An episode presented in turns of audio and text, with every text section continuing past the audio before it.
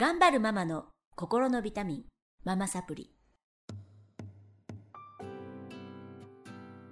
皆さんこんにちは、ママサプリの時間です。この番組は上海から世界へ聞くだけでママが元気になるママサプリをお届けしてまいります。えー私事ですが、いつでもどこでも、えーどんな場所でも、どんな時間でも、どんな用事があっても学べる、へあ俺変でしたね。オンライン講座ができました。で、えっ、と、このオンライン講座はですね、えーいろんなことが解決できるっていうか、まあ、マルチに、あの、私の経験からいろんなことを入れさせていただいてるんですが、1日5分聞くだけで、えー子供の自己肯定感も育ち、夫婦の関係も良くなり、そしてママ友と、ママ友との関係も、えー構築され、いろんなことが、全てがうまく回り出すようになるように、あの、いろんなものを、リソースをお届けしていますので、どうぞブログの方からご覧ください。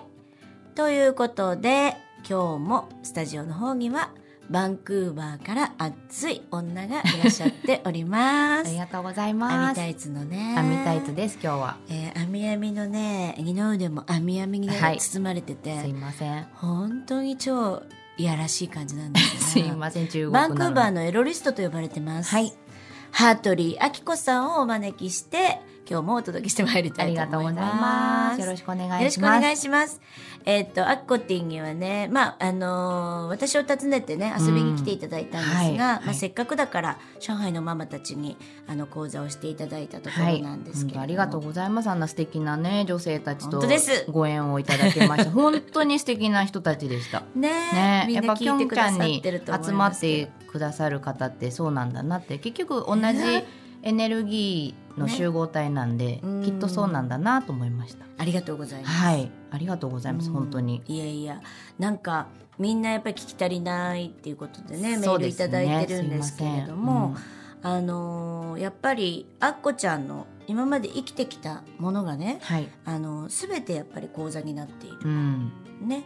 で男からもお金からも愛される方法はい。みたいなことを、えーあこちゃんもオンライン講座の方でおはい。届けしてるんですけれども、ぜひぜひハートリーあきこで検索していただくとずららららっといっぱい出てくる。YouTube にもめっちゃ上がってますから。あ、そんな上がってない。YouTube あやってない。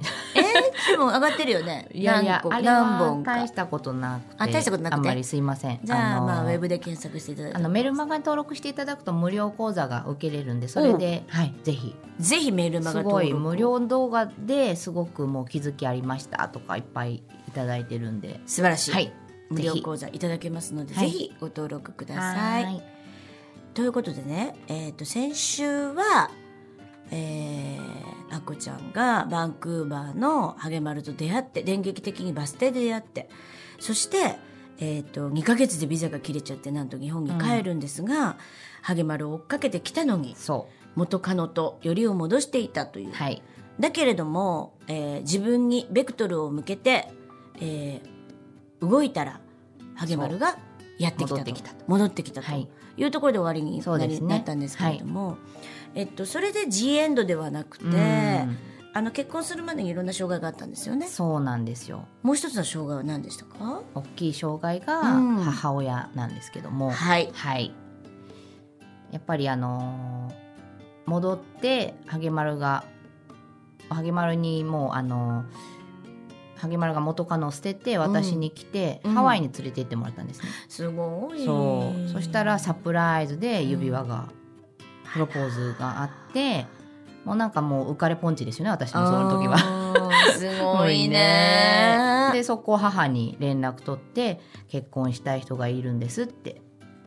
そしたらもう母はなんと精神的にダウンしてだって16歳年上のカナダ人でしょ、はい。はい一人娘だよね。そうです。あ一人娘。まあお一人娘ですね。兄いますけど、ははい、で母は私をもう本当に結婚してもそばに置いておきたかったんですね。もう母一人子一人であうん。の父と不仲だったので、そうそう父はあのとは別居して離婚はしてないんですけど別居して、うん。なんで一生懸命母で育てていただいたんであのそういうなんていうんですかね共依存の関係だったんですよ実は。私も悪かったです。私も甘えていたし、はい、それから抜け出せずにいてそれでハゲマルが実はその救世主だったんですよね。今から考えると。はい。この彼のおかげでそうなんですよ。今の関係が構築できたので、だからそのすごくその私の励まる時結婚の話を聞いて、うん。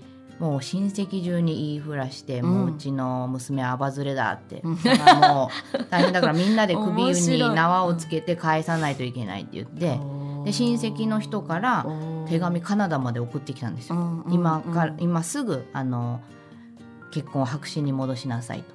であなたのお母さんがもう死にそうです。で本当にあの突発性難聴になって聞きたくないことを聞くと精神的にそうなるらしいんですけど、いきなり難聴になってもうなんかもう立つこともできないみたいな状態になってしまったので、もう励まるに相談してちょっとその時ビザがビジターなんでまた帰ってこれるか実は分かんなかったんですよ日本に行ったら。でももうもうしょうがないから帰ってこれないんだったら縁がないって思おうと思って私もまたそこら辺強気なんですよね。どうにかなると思ってるんで。それで帰りました一人で。母に会いに。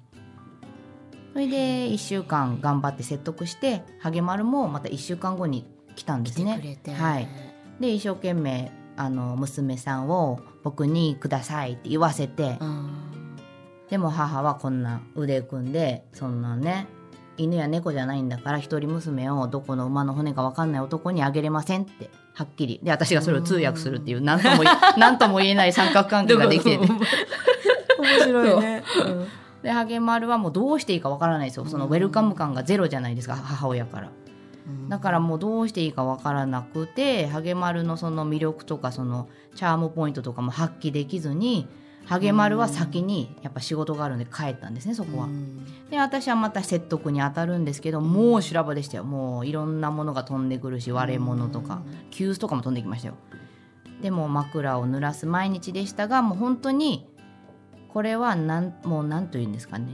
これは自分で決断しないといけないと思って母に置き手紙を書いたんです。もう私は自分の人生を生きますいつかあなたに理解してほしいです祝福してほしいですでお母さんは世界で一人あなただけだからあの絶対分かってもらえると信じてますであな私はあなたのずっとこれからも娘です泣けてくるね。ちょっと泣きそう今。もう泣いてるし。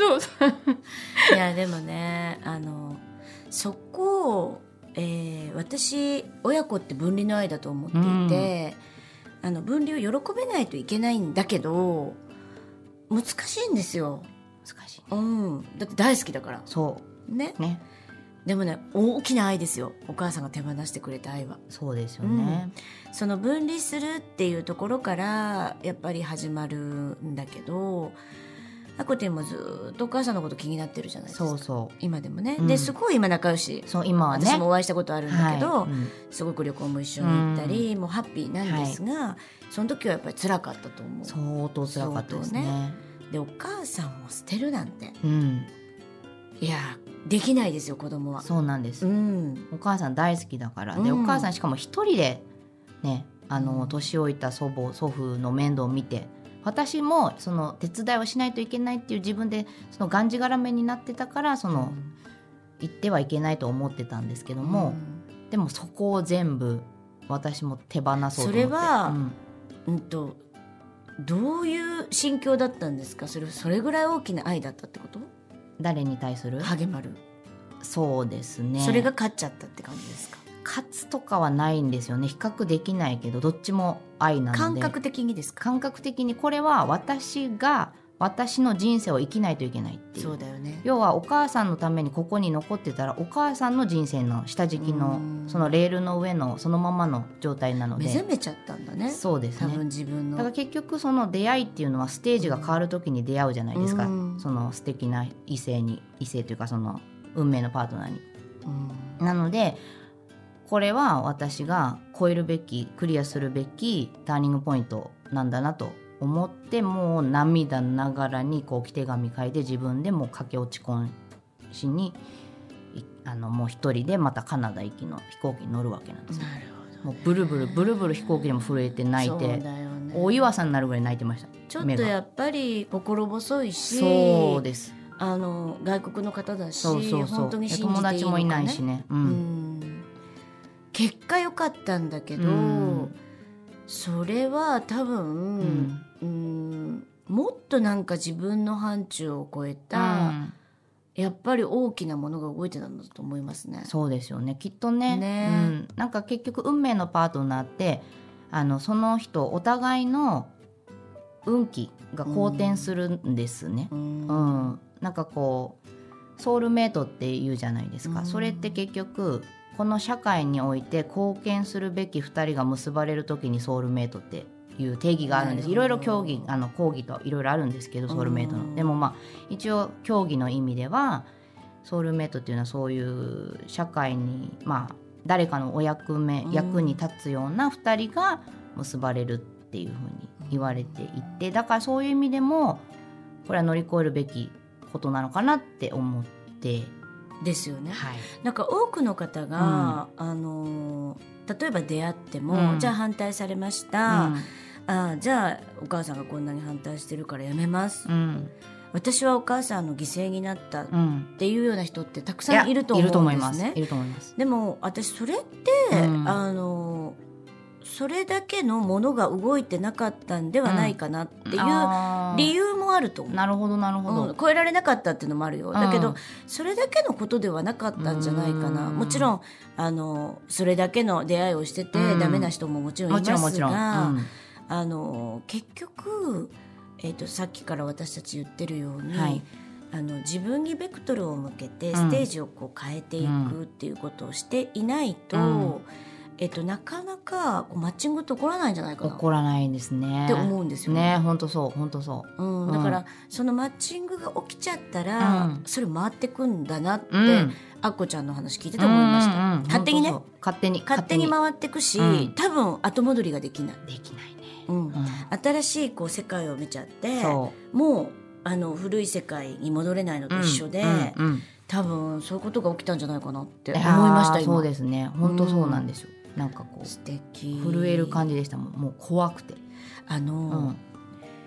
あたっていうかね、えー、と自分のステージがすごく変わる時、うん。えー、といい方に変わる時って、うんうん。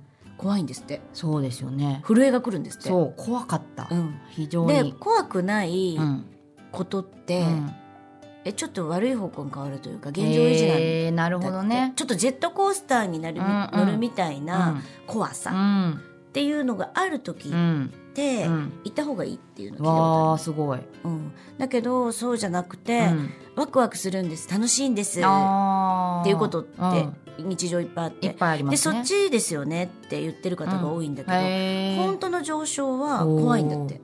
確かに。本当の上昇はいいこと言ったね。まあいいことだキョンキョうん。ンさすが。私もいつもそれは、うん。この怖さはうん。何の怖さなのかなって思いながら進んでるんですけど、うんまあやっぱ未知のものあーそうね。経験したことないものは絶対怖くて。だけどその怖さがいろいろあって、うん。あの本当にこう恐れの選択でね、うんうんうん。やりたくないことやっててすごい怖い、うん。できないんじゃないか。もう気乗りもしない、うん。無味嫌だっていう怖さもあるあしでも行きたいんだけど、でもやっぱり怖い、うん。なんか震えるぐらいの怖さ。そうそうそうそうそうそうそれだったで、うん。えっ、と私も体験したことあるんですけど、うん。も体験したことあって、ぜひえそんなの体験したことないなっていう人がいたら、うんうん。体験してほしいなと思う。してほしいね。それってね新しいステージをの扉を開く何かなんだよ。そううん。やっぱ結局挑戦してる人って美しいじゃない、うん。いつも。だからそれはみんなに言っていて。そうですね。ね。いいこと言ってんね私たち。私たちすごくない？とか言ってね自画自賛。海外組はこうだからね。いや本当そう思います、はい。なのであのぜひぜひあの皆さんにね羽鳥明子さんのような、えードラマティックな人生誰にでも起こるので怒りますね。えー、と多分向こうからやってくるので、うんあのどんどん扉を開いていっていただきたいなと思います、はい。それでは今日はこの辺で終わりにしたいと思います。また次週もハートリーさんでお届けしてまいります。どうぞお楽しみになさってください。さようなら。さよなら